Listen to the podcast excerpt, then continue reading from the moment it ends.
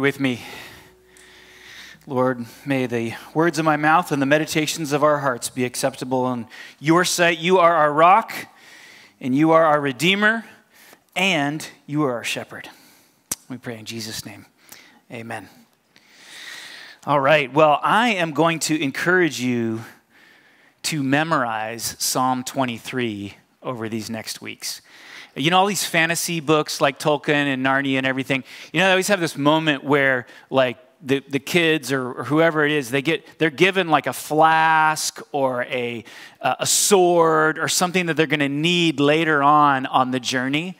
And then as the story unfolds, there comes this moment where it's like, oh, you know, this is exactly what we need. We need this healing potion that we were given earlier on, right? And I feel like Psalm 23 is, is kind of like that. It's like this, this special gift that God has given to us for the journey. So that when there are those difficult moments, when there are moments where you need direction, we need help, when you, when you need the Lord, that you can open up this psalm. And if you memorize it, it will always be with you. It will always be with you. So, so join me in this process over these next weeks. And we're going to say it before every sermon. And, and maybe as we do, you'll be able to kind of grow in your ability to, to say it just from memory. It's not a long psalm. You can do this. You totally can do this. You know, put it on a put it on a dashboard in your car. You know, put it uh, on the mirror uh, in your bathroom. Uh, put it wherever you need to put it, so you can start to really memorize this. I got to tell you, you know, there are nights when I lay awake. You have those nights because you can't sleep because your mind's spinning the world is spinning around you. And there is nothing better to me than to just sit there and recite Psalm 23 and to locate myself in this moment of time within the whatever rhythm it is that God is doing in my life to reframe it so that I can see it and understand it and know that he's still with me even though maybe everything around me looks different than how I thought it would be. So, Psalm 23, let's memorize it. In fact, let's just start now. Um, see how I do. Uh, I can say it to myself when I'm at night, but saying it all in front of you is going to be a little more challenging. So let's see if I can do this. Um, would you Would you read it? Actually, read it out loud with me while while I say it. Ready? Let's go. The Lord is my shepherd; I shall not want. He makes me lie down in green pastures. He leads me by side still waters. He restores my soul. He leads me in paths of righteousness for his same sake. Even though I walk through the valley of the shadow of death, I will fear no evil, for you are with me. Your rod and your staff, they comfort me. You anoint my table before me in the presence of my enemies. You anoint my head with oil, my cup overflows. Surely goodness and mercy will follow me all the days of my life, and I will dwell in the house of the Lord forever. That was great. You didn't have any helps. You just did that from memory, right? Good. Okay. The Lord is closely and deeply involved in your life.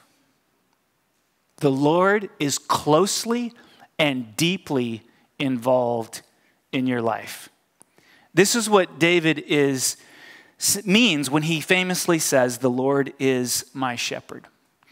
That he is closely and deeply involved in your life. Up to this point in the Psalms, it's, it's an interesting, one of the commentators pointed this out. I hadn't noticed this before. Up to this point in the Psalms, God has been referred to as king and deliverer and rock and shield. But it could be argued that even up to this point in all of Scripture, never has God been referred to in it with using a term of such intimacy and closeness as we have here with David saying, The Lord is my shepherd. Now, a shepherd was, and in some parts of the world still is, intimately involved with the life of the sheep. He lived with the sheep day and night. He leads them through the countryside to the places where uh, they, they could go to graze on plentiful grasses, to drink from pristine streams, to rest in a safe environment where there aren't beasts threatening their very existence. He, he, the shepherd, carried a club and a staff so that he could protect them from those beasts when they did come. The sheep have absolutely zero defense mechanisms, right? The what? Fluffiness? Like that is their thing. You know, you all go all the animals going around, you know, I got these big talons, I got these sharp teeth, I got these muscles, I got this this powerful strength, and the sheep is sitting there going, I got fluffiness. Fluffiness is not a defense mechanism. The sheep has nothing. It's completely dependent on the shepherd for safety. Uh, now, look at the shepherd. You go back to 1 Samuel 17. Uh, an interesting moment when, when David is, is standing before Goliath and he's, he's trying to argue that he can fight Goliath. Listen to what he says. He says, David said to Saul, uh, Your servant used to keep sheep for his father, and when there came a lion or a bear, and, t- and took a lamb from the flock, I went after him and struck him and delivered it out of his mouth. He literally pulled it out of his mouth. And if he rose against me, I caught him by his beard and struck him and killed him. Your servant has struck down both lions and bears, and this uncircumcised Philistine shall be like one of them. For he has defied the armies of the living God. And David said, The Lord who delivered me from the paw of the lion and from the paw of the bear will deliver me from the hand of this Philistine. And Saul said to David, Go, and the Lord be with you. That's what a shepherd does. A shepherd protects the sheep from the paw of the bear and the paw of the lion. And then the club and the staff were also used to guide the sheep. So the sheep, the sheep don't, they're so helpless, they don't know where to go to eat or drink. I, I, my mind can't compute with this. Like, how did they exist before shepherds? They don't know where to go to eat and to drink. They need to be guided, and the shepherd uses his implements to guide them where they need to go. Uh, and then the sheep are rebellious, which again makes absolutely no sense. You can't protect yourself. All you have is fluffiness. You don't know where to go to eat or to drink, and you're going to wander off? It makes no sense. But sheep do. They find the, the holes in the pastures or the, the fences and they, they wander through. They don't even know where they're going, but they wander. Uh, and, and, and, and when the sheep does wander away and uh, at night maybe uh, gets out of the pen, um, when the sheep wanders away, then he has to run off. He has to go and find it. The shepherd has to go and find it. In fact, the shepherd, first of all, lays down over the doorway of the sheep pen so that the sheep won't get out and so that the, the, the beasts won't get in. The sheep, the shepherd lays down to protect his sheep. But if a sheep does escape, then the shepherd has to go and find him. And, and sheep are so panic stricken that when he goes to find it, chances are it's completely given up on life and is just sitting there by itself and can't move. And so that's what we have in the Gospels. He picks up the sheep and puts it on his shoulders and carries it all the way home. Why? Because the sheep is frozen in panic. It's got four legs, but the shepherd has to carry it all the way back. Um, what's painfully funny to me about all of this is that, you know, we like to, we to think about what is our spirit animal, right? You ever had this conversation? You know, yeah, you're a tiger or a lion, or some of you are an eagle in your own mind. And for me, I'm a mongoose. That's what I like. Be like the mongoose. Some of you are elephant. You just feel like strong and powerful. And I'm here to tell you that according to Scripture, actually, your spirit animal is the sheep. This lowly sheep that has so little to commend itself to us is who we are. It's what we, we're sheep. I know that's offensive, but the sooner you grasp that reality, like the better you'll be able to move on to a life of abundance, as we're going to see. That you need a shepherd. You need a shepherd because you're a sheep. And lastly, sheep are prone to injury and disease. And guess who it falls to to bind them up and to nurse them along? The shepherd. And he has to do that while he's caring for all the other sheep, right? It's overwhelming. Phillip Keller, who wrote a book, and so, okay, so I, am going to encourage you to memorize Psalm 23, and then there's two books I'm going to recommend to you. The first one is by Phillip Keller, and um, it is about Psalm 23. And he writes uh, in this book, um, a, a shepherd's look at Psalm 23. He says, Sheep require more than any other class of livestock endless attention and meticulous care endless attention and meticulous care. And the result of this constant, never ending, always you know, changing, uh, ever urgent care is this simple point that I made at the beginning is that the shepherd becomes very intimate with the sheep. The relationship between sheep and shepherd is extremely close, perhaps closer than uh, almost any other um, because the sheep is so dependent upon the shepherd. The shepherd smells like sheep.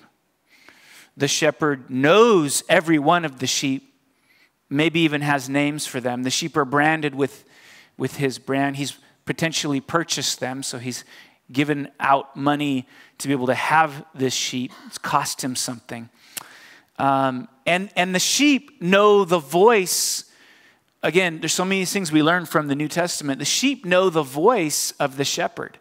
So it said that you could have, you could have multiple herds together with different shepherds. And when they come to a crossroads where they're going to each go their own way, all the shepherd has to do is call to the sheep. And then the other shepherd calls to his sheep, and they know the voice of the sheep, and they'll automatically separate and go with their shepherd. So there's this, this deep intimacy that forms between sheep and shepherd. They know each other, they know each other's voice. And, and the shepherd um, even kind of takes a, a reputational hit to be a shepherd. We know that the shepherds were viewed within sort of the uh, society as, as the lowest of the low. Um, to be a shepherd was to be out in the wilderness all the time. You just didn't smell and you hung out with with lowly sheep, right? And so um, the shepherd is very low on the, on the pole in terms of the society. So then we come to this, this amazing psalm, and it's so remarkable that David would come along and suddenly make this simple statement The Lord is my shepherd. The Lord is my shepherd. When you come to the God of the Bible, you come to a, a God who is wanting and willing to be present with you. That's, that's what that means. And to engage in the kind of meticulous care of you that you need in light of your sheeply nature, the endless attention. So, David's message for us, for me, for you today is, is simply this The Lord is your shepherd. And, and I hesitate to go to this next piece because we, we often say this and, and it, it, it, just, it just seems superficial. It doesn't seem like it really connects. But that's all that you need. And we're going to dig into why it feels like sometimes uh, that can sound superficial to us. The Lord is your shepherd, and that's all that you need. So I have two questions Who is your shepherd? I'm going to explore. Yes, you got it. Um, and what does that mean for you? What does it mean for you? Who is your shepherd and what does it mean for you? All right. Um, who is your shepherd? Phillip Keller, again, uh, uh, writes this. He says that the lot in life of any particular sheep depended on the type of man who owned it. And later, uh, he describes uh, a personal experience he had with a bad shepherd. And it's interesting, in the Old Testament, there is a description of the bad shepherd, and it's, it's sort of similar to this as well. But he, he writes this When all is said and done, the welfare of any flock is entirely dependent upon the management afforded them by their owner. The tenant sheep man on the farm next to my first ranch was the most indifferent manager I'd ever met.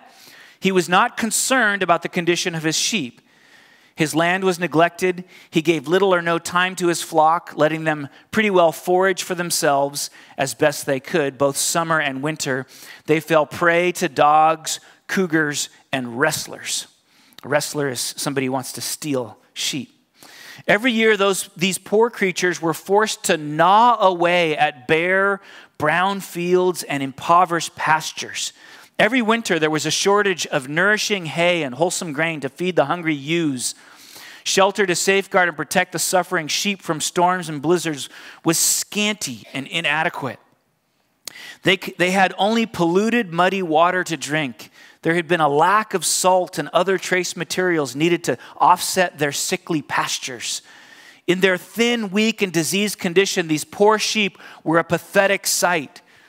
And he goes on to say, In my mind's eye, I can still see them standing at the fence, huddled, sadly in little knots, staring wistfully through the wires at the rich pastures on the other side. Remember Jesus when he comes into Jerusalem, he has compassion on them. They're like sheep. The people are like sheep without a shepherd. This is what it looks like to be a sheep without a shepherd, right? Thin and weakly, malnourished, undernourished. Um, in my mind's eye, I can still see them standing at the fence, huddled sadly in little knots, staring wistfully. You see the blankness in their eyes through the wires at the rich pastures on the other side.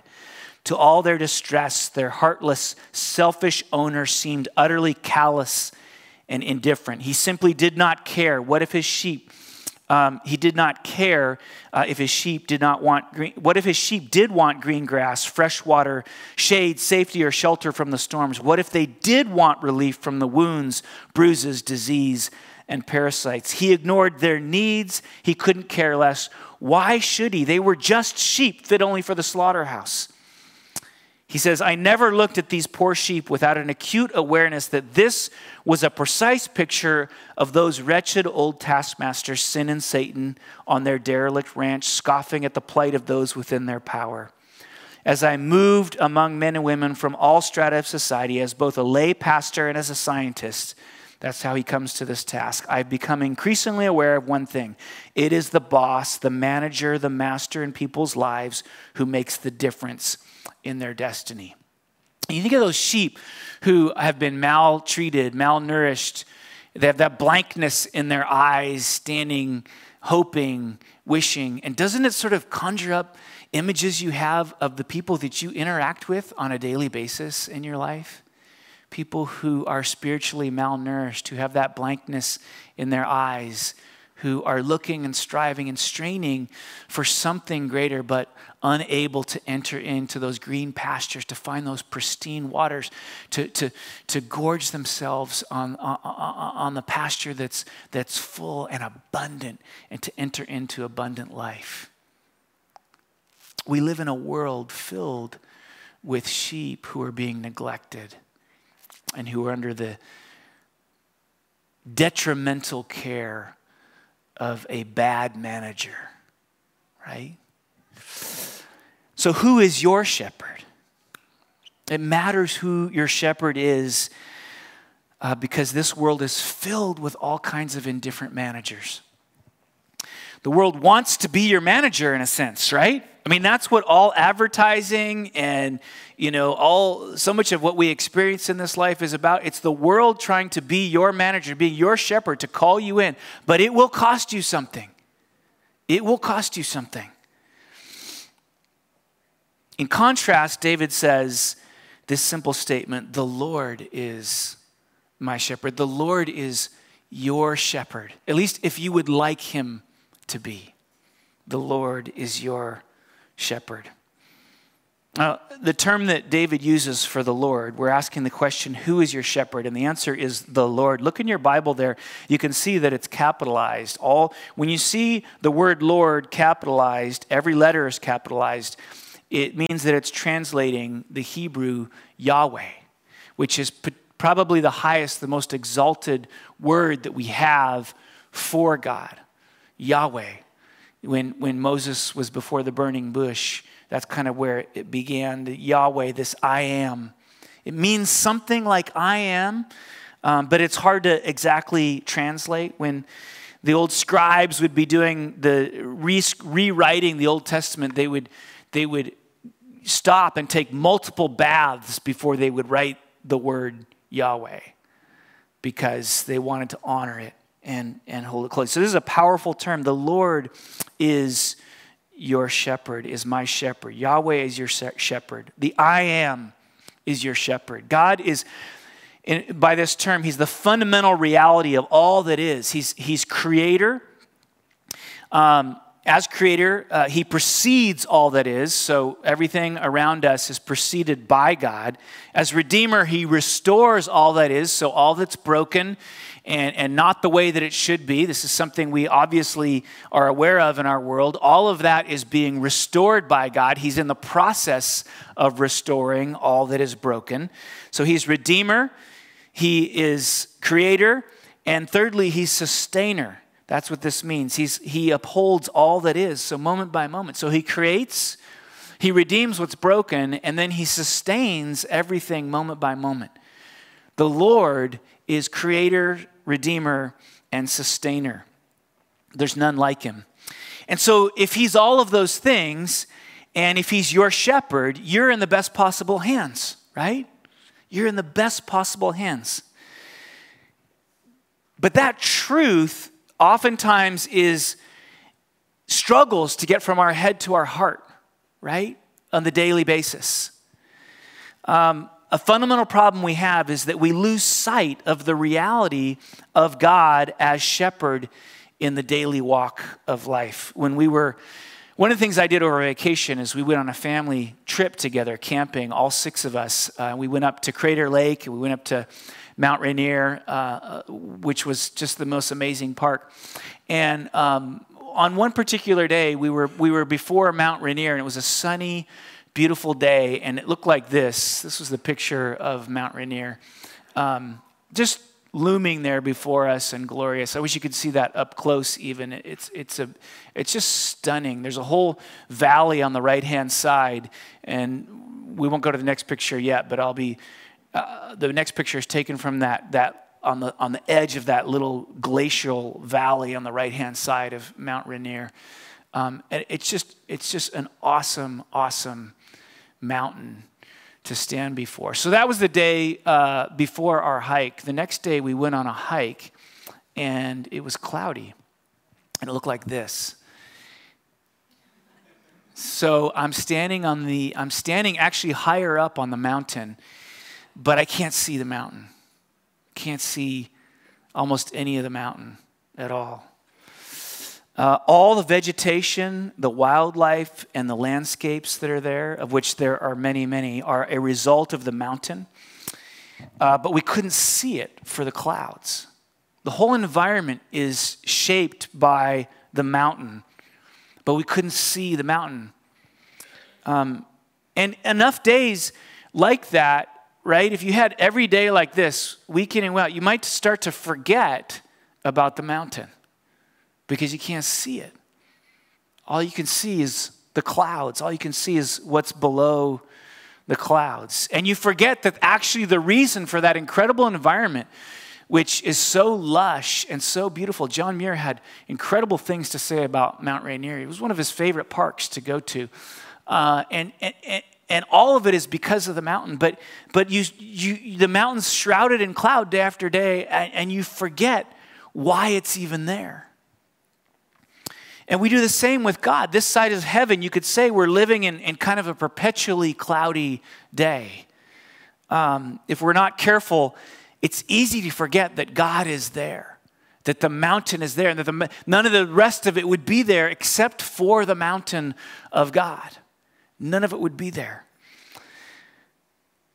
So, Dallas Willard wrote a book. This is my second book I commend to you uh, on Psalm 23. And he makes a huge deal about the role of the mind in the spiritual life in this book. Because we cannot see God in the way that we might like.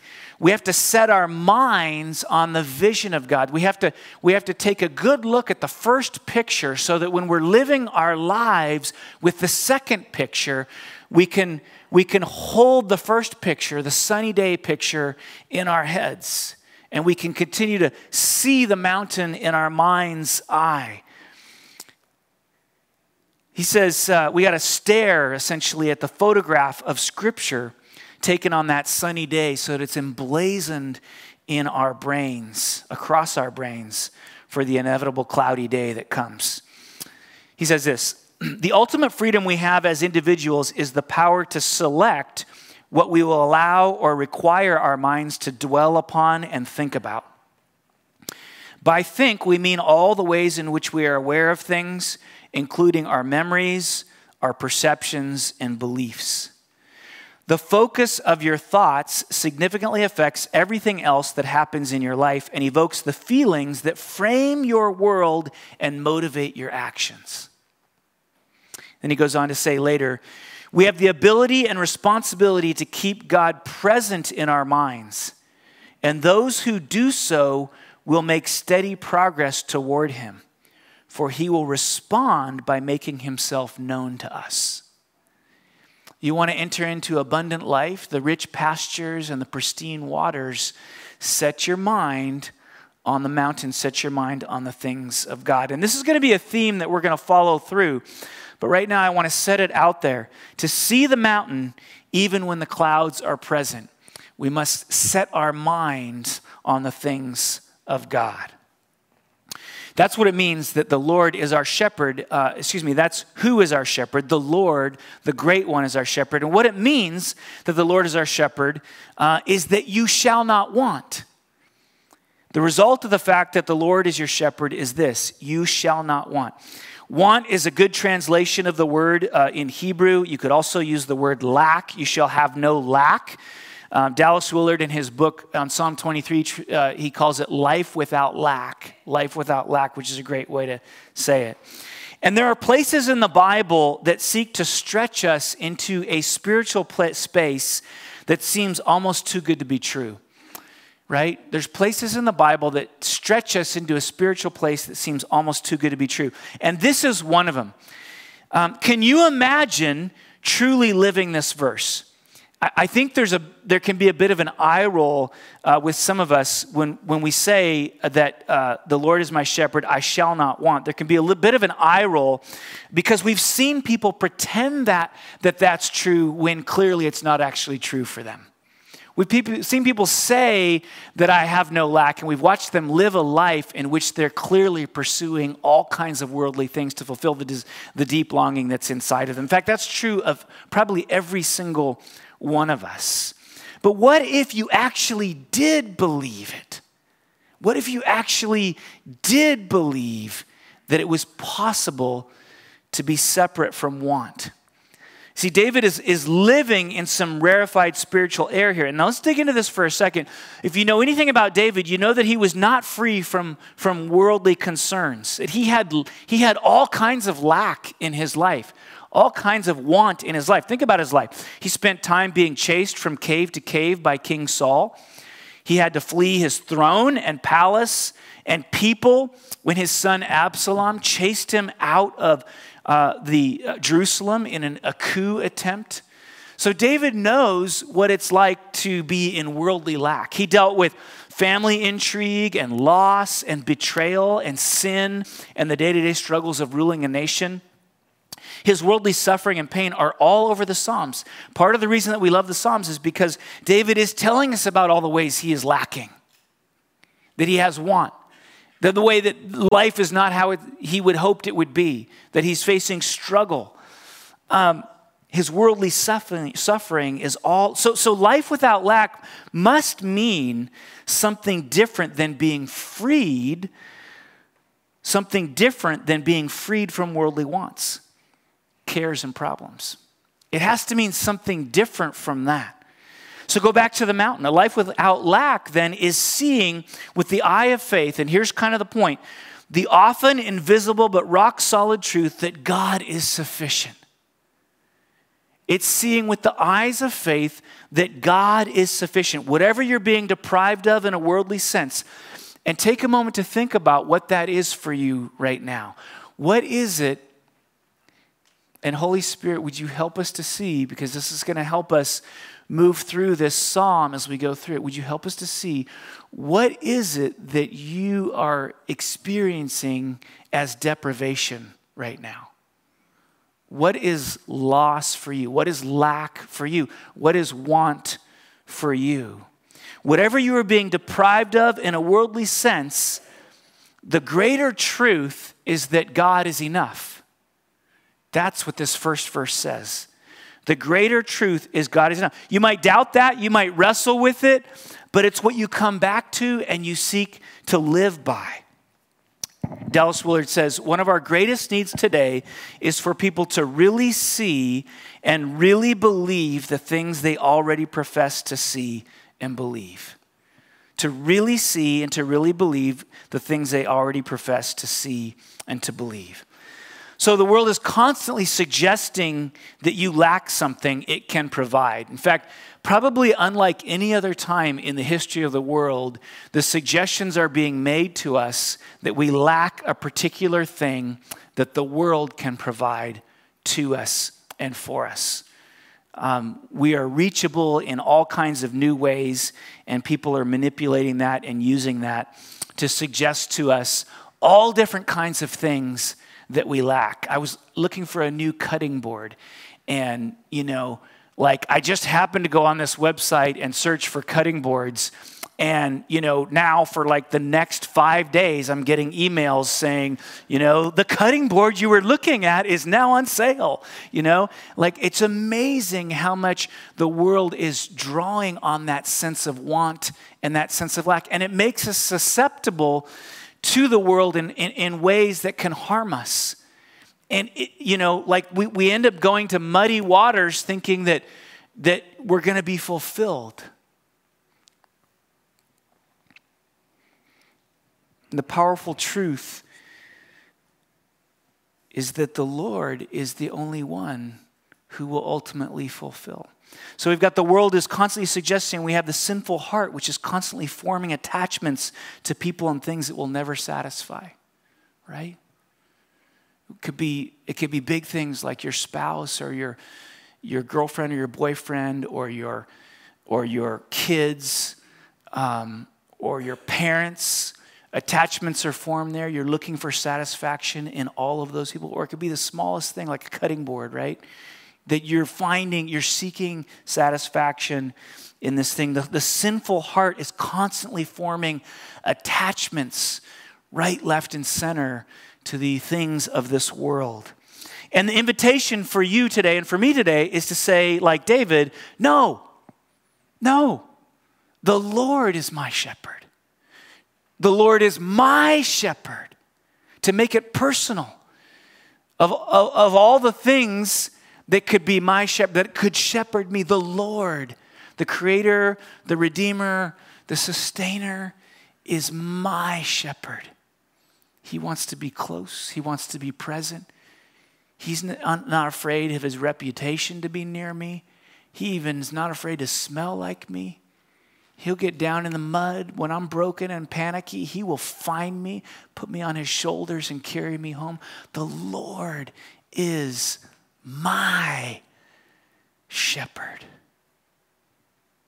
Man, that's a freeing place. If we really, really say that and really know that, that is, that is living on a different spiritual plane. That is freedom and joy. That is, that's making yourself impervious to the things of this world.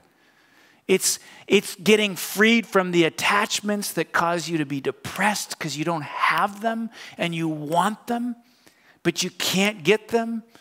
And so now you're freed from that because the Lord is your shepherd and you shall not be in want. My guess is that there are probably things in your life right now that the Lord is, is tearing you away from, and oh, it hurts. It hurts. Things that you've attached yourself to, that you love, that you want, and you're saying to God, Why are you doing this? And He's saying to you, He's saying, Because I am your shepherd. I am the one who will fulfill your wants. And I, I, am blessing you with this thing, but you know what? You're starting to let it use, take the place of me. And that's going to turn into muddy waters for you. And I want to bring you back to pristine and pure waters. And so I, I got to tear you away from it. I got to tear you away because I love you. Because I love you. And in your best moment, you let go your grip on that thing that you've been clutching onto, and you say, Ah, oh, yes, The Lord is my shepherd.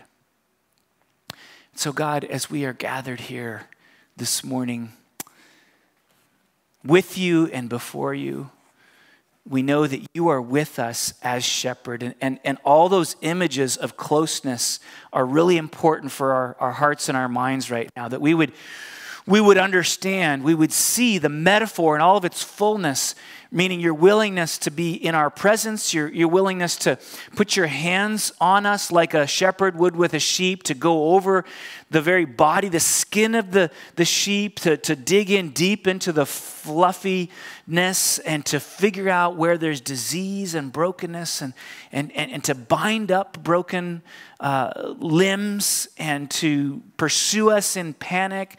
Lord, you are all of those images, all those all those metaphors are true of you this morning as we are walking through this journey of life, and, and, and, and many of us looking to, to muddy waters and, and, and barren fields and trying to find fulfillment, trying to find abundance in places where there will never be abundance. And this morning, you're calling us back to yourself. You want to free us from all of those attachments. And you would say, Look, uh, in me, you can be a person of strength and freedom because when you're attached to when you, when you know that I will provide for all that you need, you can walk in a kind of strength and freedom like you've only dreamed of having. And so, would you come to me, God is saying, and would you repeat after my, my son David, who said, The Lord is my shepherd. The Lord is waiting, waiting for you to turn, to recognize his good, his, his roughened hands because he's been in the dirt, ready to be with you, experiencing the pain and the suffering of this life. He's right there with you. Will you look? Will you see him through the clouds? Will you call out to your shepherd? Will you draw near and see how he wants to draw near to you? That's the invitation this morning. And so, God, we individually and collectively, we say yes to that invitation. Be our shepherd. We embrace it, we accept it, we receive it, and we love it. In Jesus' name, amen.